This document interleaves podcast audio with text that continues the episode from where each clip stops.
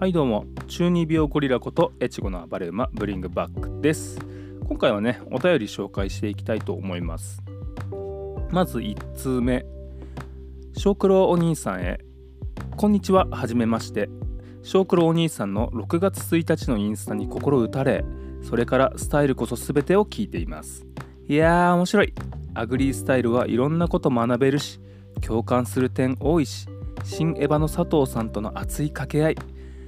インスタ素人おっぱいの話は声出して笑いました。今年のさんがつにじゅうななねん勤めた職場を退職し、しがつから嫁ぎ先の農家で義理の父、義理の母、夫とよにんで米と野菜作り、時々漬物をやっています。農作業は黙々と進められて、自分には向いてるなと思ってますが、時々孤独というか、誰かと喋りてーって意欲に駆られる時があって、そんな時にスタイルこそ全てがガチハマり。大げさかもしれないけど、生活に飾りができたんです。野菜の配達や夕食の準備の時にポッドキャストを聞いて、昼休憩の時にアニメを見る。朝心を燃やせも始めてみて、同じことの繰り返しだった日々になんだかメリハリが出て、より楽しくなってきました。その昔、キラキラマーケットに買い物に行った時、イチゴのかぶり物をしたお兄ちゃんを見つけ、やば、目合わせんとこと思ってた自分に言いたい。後にこの人に心救われる日が来るんやでと。私、趣味が書道なんで、我が家のナスのシールを書で書いてデザインしたり、インスタで栽培や出荷情報を発信したりと、少しずつですが自分のスタイルを出していきたい。すげえ長くなってしまいましたが、ありがとう小九郎お兄さん、ブリングバックさん、山倉真嗣さん、どうぞお体ご自愛くださいということで、はい、えー、ポッドキャストネーム鶴巻、鶴巻さんちの野菜の嫁ということで、あのね、このポッドキャスト、やっぱスタイルこそ全てって、いろんな人にこうスタイルを表現してほしいっていう気持ちでやってるから、もうこのお便りすっげえ嬉しく、すっげえ嬉しいです。マジで嬉しい、びっくりした、うん、お便り、まあ、そもそも来ることないからさ、この番組って。久しぶりにバーンって来てくれて、はあ、俺のラジオ役に立ってるわって、ちょっと泣きそうになったっすね。はい、まあ、ろくがつついたちのインスタに心打たれ、これからスタイルこそ全てを聞いていますということで、ろくがつついたちっていうのはですね、僕が、まあ、エスエヌエス とポッドキャストをさんかげつやめると宣言した日ですね。うん、これもかなりいきさつがありまして、まあ、にがつからいちごの収穫かなり忙しくなって、今年はね、すごい気張ってたんですよ。私僕気張ってたんですね。まずあの イーシー サイトでひゃくまんえんの売り上げを達成しようっていうことを目標として、いちごをね、まあ、新潟直送計画っていうところでね、はい、それでこうメディアさんもかなり取材に来てくれたり、そういろんな記事にもなったり、いろんな活動したりしたんですね。結構気合を入れて、それで仕事頑張っ自分の中では頑張ったんですよ。それはですね、やっぱ家族、まあ、収入を上げてね、家族のためにとか、そういう風な気持ちで収入を上げてこうって頑張ったんですけど、結果ごがつぐらい、やっぱしがつがマックス忙しいんですよ。田んぼの準備だったり、まあ、田淵白柿とイチゴの一番盛りがかぶるっていうしがつです。しがつが一番忙しくて、まあ、帰るのがはちじとかそんぐらいになっちゃうのを経て、ごがつぐらいにやっぱり家族とのコミュニケーションがすごくギクシャクしちゃって、なんですかね、嫁の機嫌があからさまに悪くて、対応も悪くて、やっぱなんかおかしいっつって、でもやっぱ疲れちゃって寝ちゃったりして、いつも嫁とのねふたりで喋る時間とかもないし、そのマジで悪化してったんですよね。うん、で本当に、いやもうお前なんて家族のこと興味ないんでしょとか ライン で言われるぐらいになっちゃって、僕もそのそういう風な ライン、 どんなにこうなんだろうな、俺は大切にしてるよとか思ってるって言っても、いやそんなこと思ってないでしょって、興味ないんでしょみたいなことを言われちゃって、ですごいショックだったんですよね。僕はその家族をこう幸せにしたくて仕事頑張ってるんだけど、そう頑張れば頑張るほど家族との溝ができるっていうこのねシステム、すげえ悔しかったです、はい、その時はそのブログにも書いたんですけど大泣きしたっすね。そう人生で結構初めてぐらいの勢いで大泣きしたっすね。あんまりこうイライラもうなんかすげえイラついたんですよ。その妻に嫁に対してねすげえイラついて、いやこいつなんなんみたいな、何も分かってねえな、なんで受け入れてくんねえんだろうっていう。でその洗濯機とか蹴るね蹴ったり、その子供のおもちゃとかぶん投げたり、まあ、テレビぶっ壊そうかなと思ったんですけど、もう家で暴れて泣くっていうね、子供、まあ、子供の真似してみたんですよね。そしたら超スッキリしたんですけど超スッキリしましたけど、そういうことしてもう大泣きしてみて、そんでまあ落ち着いてふたりでねこう時間作って飲みに行ったんですよ。でその時にこう妻のね本音とかを聞いて、まあ、例えば僕で僕がインスタでそのいろいろ文を書く時にこうパートさんとか手伝ってくれてる人ありがとう感謝してますみたいなことを書いてたんですけど、いやいや私の方がやってんじゃんと、家事とか育児とか全部やってんじゃんって言われて、確かにそうだなっつって、なんでそんな感謝してくれねえんだみたいなこと言われて、やっぱ心の中ではすごい一番感謝してるはずなのに、やっぱり言葉とか文章に出てなかったっていう、うん、だから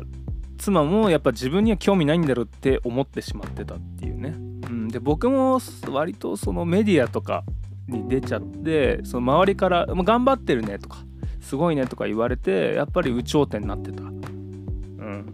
でいちごのも結構売り上げも上がって売れてすごい喜んでたんだけど、一番大切一番喜んでほしい人との溝は埋ま溝は開いてたっていうものがありまして、本当皮肉というかこれはつショックだったですね。で飲み会その飲み会でですね、唯一嫌いなやつがお前だと言われまして、まあ、それもショックを受けて、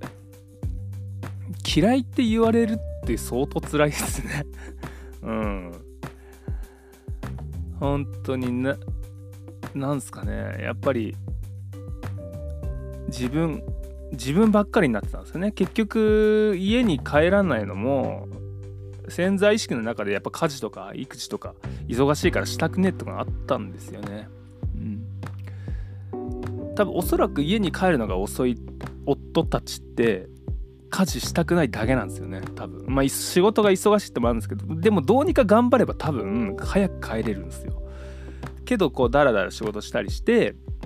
家事がしたくない潜在意識の中で多分したくないですね。めんどくせえと思ってるんですね。僕も多分思ってたんですよね。めんどくさこれこの疲れた状態で家に行って息子のいやいやと対峙するの辛いな、仕事してた方が楽だなぐらいの感じだったかもしれない、うん、っていうことがあって、まあ休んで、まあ、家族の時間を作ったり子供のためにこう絵本を書いたり、そうっすね、子供のために音楽を作ったりとか、まあふたりで妻とふたりで食事に行ったりとかさんにんで出かけたりする時間を作って行きましたね。そしたらまあ機嫌も治りまして、でもね多分その時の忙しい時のこうないがしろにされた恨みみたいのが多分一生消えないと思ってて、それはですね多分いつまでも言われるだろうなっていうことをもう一回しでかしたヘマは多分憎しみとしてその妻の心に刻まれるんだろうなって思いましたね、うん、だからもう弁解できない多分夫婦関係とかそういう感じだと思います、うん、それでですね、今ちょうど逆転してて妻が仕事忙しくて帰ってくるのがしちじとかなんですよね。で僕がその割とうーんとご飯とかお風呂やってるんですけど子供ので今、うん、やっててかなりそのやっぱ寂しいですね夕飯時にやっぱさんにんじゃない夕飯って結構寂しくて、あこんな思いをさせて、させてたんだって今、今やっと気づいてるというか、うん、で結構全部やるから大変な、帰ってきてその農作業上がってごじぐらいに上がって迎え行ってで子供をちょっと姪っ子たちと遊ばせてる間に夕飯さっと作って風呂沸かして風呂入れてご飯食べさせて歯磨かしてみたいなことしてるとマジであの エイチピー ゲージめっちゃ削られるみたいな現象が起きてて、でやっぱなんか僕の中では結構辛いけど充実感もあったりって感じなんですけど、やはりですね、なんで帰り遅いんだっていう気持ちには少しなるですね。だから妻の気持ちめっちゃわか、わかったというか、あ、寂しいな、こんな思いをやっぱり何ヶ月もさせてしまったんだなっていうことに、うん、気がつきましたね。はい。でこの方はですね、じゅうななねん勤めた職場を退職してしがつから、えー、農業やってますけど、農業の作業って孤独っすよね。孤独なんですよ。いや分かりますよね。農家の皆さん聞いてる方いらっしゃると思うんですけど、孤独ですよね。これ何、いやもうめちゃくちゃ孤独よ。はい。結構僕思うのは農家さん農家の作業してると考える時間がすごいあるんですよね。まあインプットする時間もあるんですけど考える時間もすごいあるんですよ。だから例えば僕あのさっき話した妻から嫌われてしまったとかいうもうネガティブな感情が一生ループするんですよ、農作業してる時って。でどんどん落ち込んでいく、自己肯定感がブワーンって下がっていくんですね。はい。ででこの方も言ってますけど、本当それ で, でなんか気分がめっちゃ落ち込んで本当に農作業って危険だなって思いますよ、普通に。でこの方はやっぱポッドキャストを聞いて生活に彩りが出たとおっしゃってますけども、いやもうほんほんそれほんそれなんですよね。うん、やっぱ気分が落ち込んでても僕もポッドキャストを聞いたりするととても気分がなんかポジティブになるですね。音楽とかポッドキャストとかあとオーディオブックとかずっと聞いてるんですけど、気分がポジティブになる時もあるし、僕もポッドキャスト聞き始めてから本当に思考が全く変わりましたね。はい、全然過去の自分とは違う感じです。例えばですね、ごねんまえぐらいからちょうどあのうちのイチゴをこう販売するようになったんですね、農協だけじゃないところに。その時にまあホームページも作ったりブログも始めたりしたんですけども、その時ちょうどポッドキャストであってキクマガっていうポッドキャストをよく聞いてたんですね。キクマガってインタビューポッドキャストでいろんな経営者とか、うん、そういう有名な方とかに話をインタビューする番組なんですけど、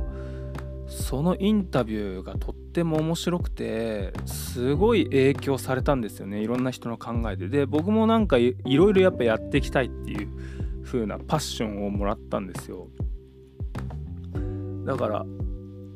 うん、で今も例えば古典ラジオとかゆる言語学ラジオとか、まあ、農家の種とか聞いてるとパッションもらえるっすよね。なん、うん、お前やれよみたいな、もっとやれよみたいなことを言われてるような気になるというか、僕も頑張ろうってなるっすよね。だからすごいわかります。はい。なんでこの方やっぱ書道やってて、書道っていうのを農業に織り交ぜていく、シールとかを作っていくって言ってらっしゃるんで、もうぜひやってほしい。まあ、なんならね、は畑でね、大きい紙に畑で書道するみたいな、はい、野菜で書くぐらいの野菜で書くのちょっともったいないうん感じでさ、どんどん混ぜていいと思いますよ。やっぱスタイルを出すのは、まあ、仕事に自分の好きなことを混ぜていくとか取り入れていくっていうのがやっぱスタイルの出し方ですから、その取り入れていくものは何でもいい。僕だったらやっぱヒップホップだし、この方だったら書道だし、何でもいいと思うんで、どんどんやっててスタイルを出していってほしいですね。そうすれば自分にしかできないものっていうのが見つかるかもしれないです。なんでとても応援しております。本当に嬉しかったです。ありがとうございます。続きまして、ポッドキャストネームしなやんさん、来ましたよ。最近終わってしまったお味噌汁ラジオのエースというか諸葛亮孔明ですね。僕は諸葛亮孔明と言ってるんですけど、あのブリングバックさん、配信お帰りなさい。僕が知るポッドキャスターの中でもトップクラスに面白いブリングバックブリングさんとつるちゃんの掛け合い最高でした。音楽にルーツのある人って教養があって魅力的だなぁと改めて思いました。ありがとうございます。つるちゃんさんじゃなくてしなやんさん、嬉しいですね。うんカムバックしたところで配信めっちゃ滞ってるんですけどね。はい、つるちゃんとのねインタビュー、僕本当に影響されたというか、また読書熱がね爆上がりしましたね。つるちゃんの話を聞いて、うん、つるちゃんが言ってたのはですね、やっぱ自分探しの旅に出るよりも、まあ、読書をたくさんした方が自分ってのは見つかるんじゃねえかみたいなことを言ってたし、なんかすごいいいことを言ってたっすね。だから僕もやっぱもう一回読書頑張っていっぱいインプットしていきたいなってことを思って、最近すごい本を読むようになったんですけど、またでまあ配信も滞るんですよねインプットが多くなるとやっぱアウトプットは少なくなるってもんで、でもすごい充実してますね。まあ、の農作業の合間合間に本を読んだり、 エスエヌエス を見るんではなくて本読むっていう風にしたらすごい充実します、やっぱり。うんで音楽のルーツのある人って教養があって魅力的だなって思いますっていうことで言ってらっしゃるんですけど、これねやっぱ音楽の聴き方とか僕はディグり方の問題だと思ってるんですよね。ただ音楽が好きなだけでもいいんですけど、あヒップホップが好きだったらヒップホップをめちゃくちゃディグってみる。つるちゃんだったらロックをディグったわけですよね。そうしたらそしたら宗教の本全部読むみたいな羽目になっているわけじゃないですか。で僕もヒップホップをディグっていくといろいろ分かってくるんですよね。でもこじ一人古典ラジオみたいな感じになっちゃってるんですよ、それは。はいで今ちょうどジャズジャズを結構ディグってて、まあ、ヒップホップってねジャズのレコードサンプリングしてるのも多いし、今だったらロバート・グラスパーとかそういったジャズ畑の方がヒップホップ界を席巻してるわけですけども、まあ、ケンドリック・ラマーとかのトラックもねブルーノートの方が作ってたり、あグラスパーが作ってたりするし、すごいそのジャズと関係が深いなと思ってジャズを調べてるんですけど、ジャズのメンツのかっこよさたるやねまあジャズ自体もかっこいいんですけど、その人がかっこいいですよね。やっぱジャズも基本スタイル勝負らしいんですよ。スタイル勝負らしくて、結構チャーリー・パーカーさんとかね、マイルス・デイビスとかいろんなレジェンドがいて、その方のストーリーを見ていくと本当に面白いし、大体ドラッグしてるドラッグ吸ってるマリファナ吸ってるし、うん、面白いですね。で最近読んだ本ですね、やっぱあのマサチューセッツ工科大学がリベラルアーツとか人文学に音楽の授業を取り入れてるよっていう本を読んだんですよ。えっと高橋恵理子さん、あ違う菅野恵理子さん著ですね。でここにすごいその音楽っていうのは教養に直接つながってるんだぜメーンっていう話がかずっとずっと書いてありまして、めっちゃ共感できたですね。うん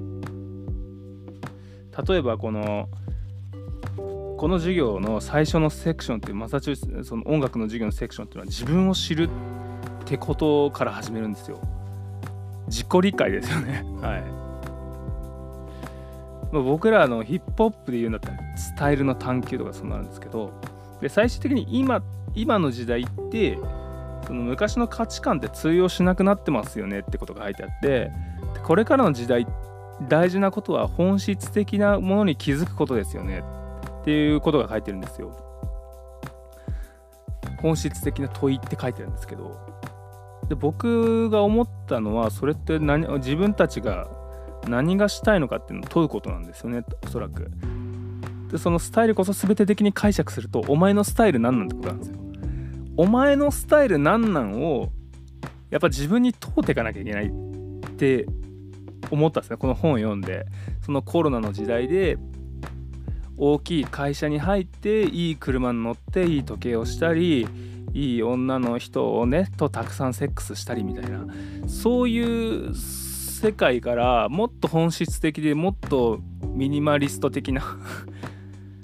話になってきてるじゃないですか。な何を何が幸せなんだっていう価値観が全く変わってきてる中で、自分は何がしたいんだっていうことを追い求めることが、その結果幸せにつながるんじゃないかって僕は気づいたんですね、この本読んで。だからそのスタイルを探求するって、自分のスタイルを探求するって、まあ、直接幸せにつながっていくし、なんですかね、この人生をどう生きるのか、お前はどう生きたいのかっていうのをいや探求していくことがめちゃくちゃ大事だから、ヒップホップってこの時代にめっちゃ合ってるなって思いました、まあ、ロックもそうですけど、まあ、ジャズもそうなんだけど、結局スタイル勝負なわけで、うん、勝ち負けとかさ、今だってダ ン,、まあ、ダンスとかイベントとかもあんないし、そうですね、競争する場がないじゃないですか、もともとそもそも人が集まれない。だから競争でしか物を測ってない人って行き場失うんですよね、うん、だって競争する場がないから、誰とも争えないからね、うん、だから結局今の期間って自分と向き合う期間だと思うんですよ、皆さんそれぞれが。で、お前俺は何がしたいの時期だと思うんですね、はい、でそのコロナが明けたら、明けないかもしれないけど、その今のその自分と向き合う期間を経てですね、皆さん自分のやりたいことをやりまくるっていう時代が来るんじゃないかと思いますよ、僕は、うん、その手段としてそのスタイルを考える。例えばあのさっき言ってた書道を織り交ぜてみるとか、僕だったらこの農業にエンターテインメントを織り交ぜていくとか、そういうことがすごいなんだろうな、役に立つというか、時代がね、時代がそうなってるんで、うん、古典ラジオも聞いてれば分かりますよね皆さん時代が変わるからああいう偉人が出てくるみたいな、その時代だからこそあの偉人が出てくるっていうことじゃないですか。だからコロナになったからこそ出てくるやつみたいなの一人になりたいっていう、はい、でまたね、そう頑張ってると家族とに嫌われちゃうんで、も頑張んない程度にね、頑張んない程度にその家族との時間も取りながら頑張っていくっていうね、そのためにやっぱ朝活するっていう、朝心燃やすっていうのが僕は大事だと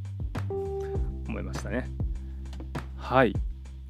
に通ありがとうございました。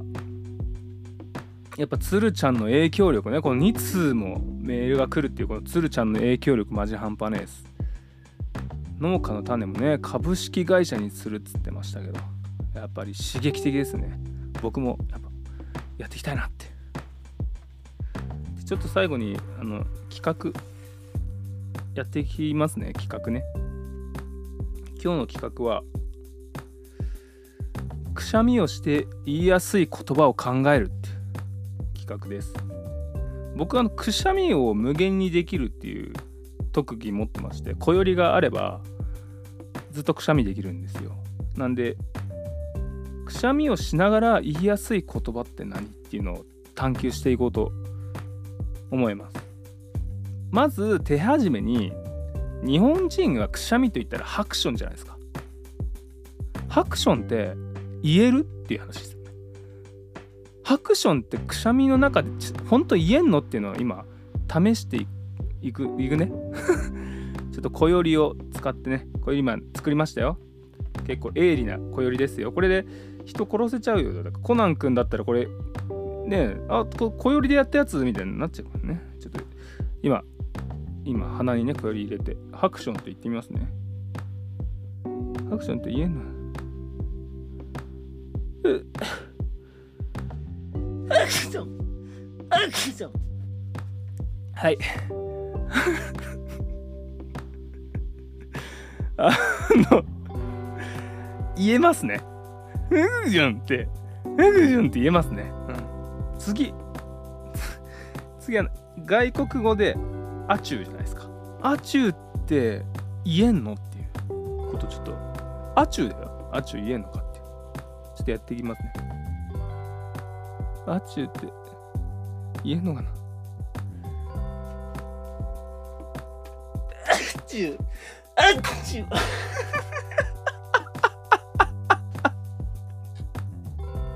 アチューは言えないアチューは言えないですね。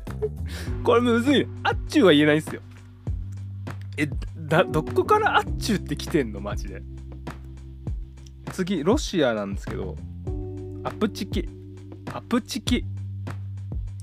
アプチキむずいな。アプチキってだってもう言葉じゃ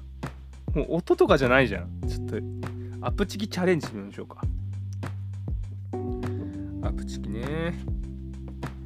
言えるかな。アプチキアプチキアプチキブのね、インビのブのイントネーションがすごいことになるね。ああ、じゃあ次次なんですけど、これのあのこの企画を思いついたあの要因というか、お笑いあるお笑い芸人がですね、くしゃみのくしゃみってハクションっていうじゃないですか。それをサティスファクションって言ってたんですよ。だからそれが気持ちよさそうだなと思って、サティスファクションちょっと や, やっていこうと思います。やっぱションがついてるから結構言いやすいんじゃないかなっていうとこですよね。サティスファクションサティスファクション言うかいい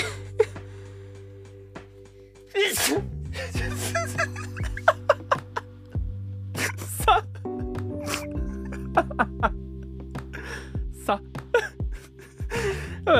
長文むずい長文むずいちょっともう一回チャレンジしてみるね。サティスファクションからさで終わったから鼻水出てきたな。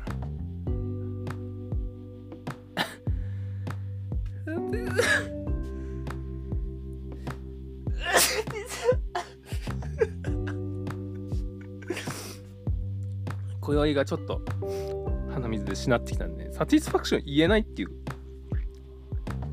じゃ最後ですね、ちょチャレンジなんですけど、鼻炎が丘とすこいのすけってこう言ってみ言ってみる。長文は結構むずそうだけど、ちょっと頑張ってみようかなって思います。鼻炎が丘とすこいのすけね。よし、決めるぜ。鼻炎が丘鼻炎が丘とす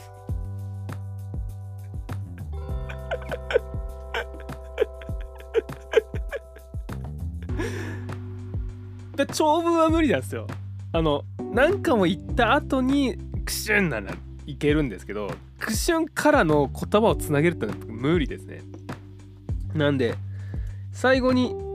ションとか、うん、みたいな言葉があれば言える。アクションとかも絶対言えると思うんですけど、うーん、なんか短い文字で最後にションみたいなのつくのが、あのくしゃみで言いやすい言葉だっていうことが今回の実験で判明しましたね。さあ皆さんもぜひやってみていただきたいということで、今回はお便りをふたつ紹介してくしゃみで言いやすい言葉っていうのを検証してみました。えー、次回はいつになるかわかんないですね。新しいポッドキャストまたやろうと思ってて、今そうですね、このスタイルこそ全てと楽しい農業簿記っていうのをやっているんですが、まあ、ちょっと止まっちゃってるんですけど、ね、そっちも、まあ、新しくそのビートルズ界で出てくれた佐藤くんとか、エヴァンゲリオン界で出てくれた佐藤くんと、あともう一人ブルージャイアント界で出てくれた鍋くんとさんにんでこう新しくポッドキャスト始めようと考えてます。やっぱりその今ジャズみたいのをディグってて、すごく自分の中で面白くて、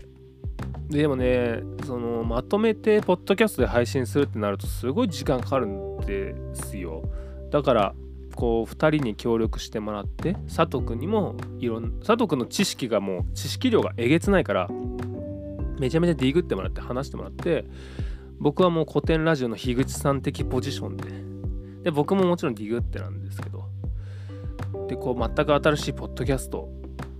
そんで結構ドープな話ももう言えないような、ポッドキャストでは言えないようなこともバンバン言うっていう、まあ炎上するかもしんないけど、結構ガンガン言っていく。炎上はしないかガンガン言ってって、皆さんに嫌われてもいいけど、そのなんだろうな、リアルなリアルなもの、ファクトをね、ただ言っていくっていうね。はい、ファクトって言いただけ、言いただけでしたからね、今、今回のやつは。うん、ファクトって使いたいだけだから。うん、自称ね。はい。だから、僕のね、やっぱりいいアウトプットの場。で、このスタイルこそ全てはやっぱインタビューメインで、誰かにインタビューしたり、こういう企画をね、やったり、自分のこう思いっていうのをこう発信できる場にできればいい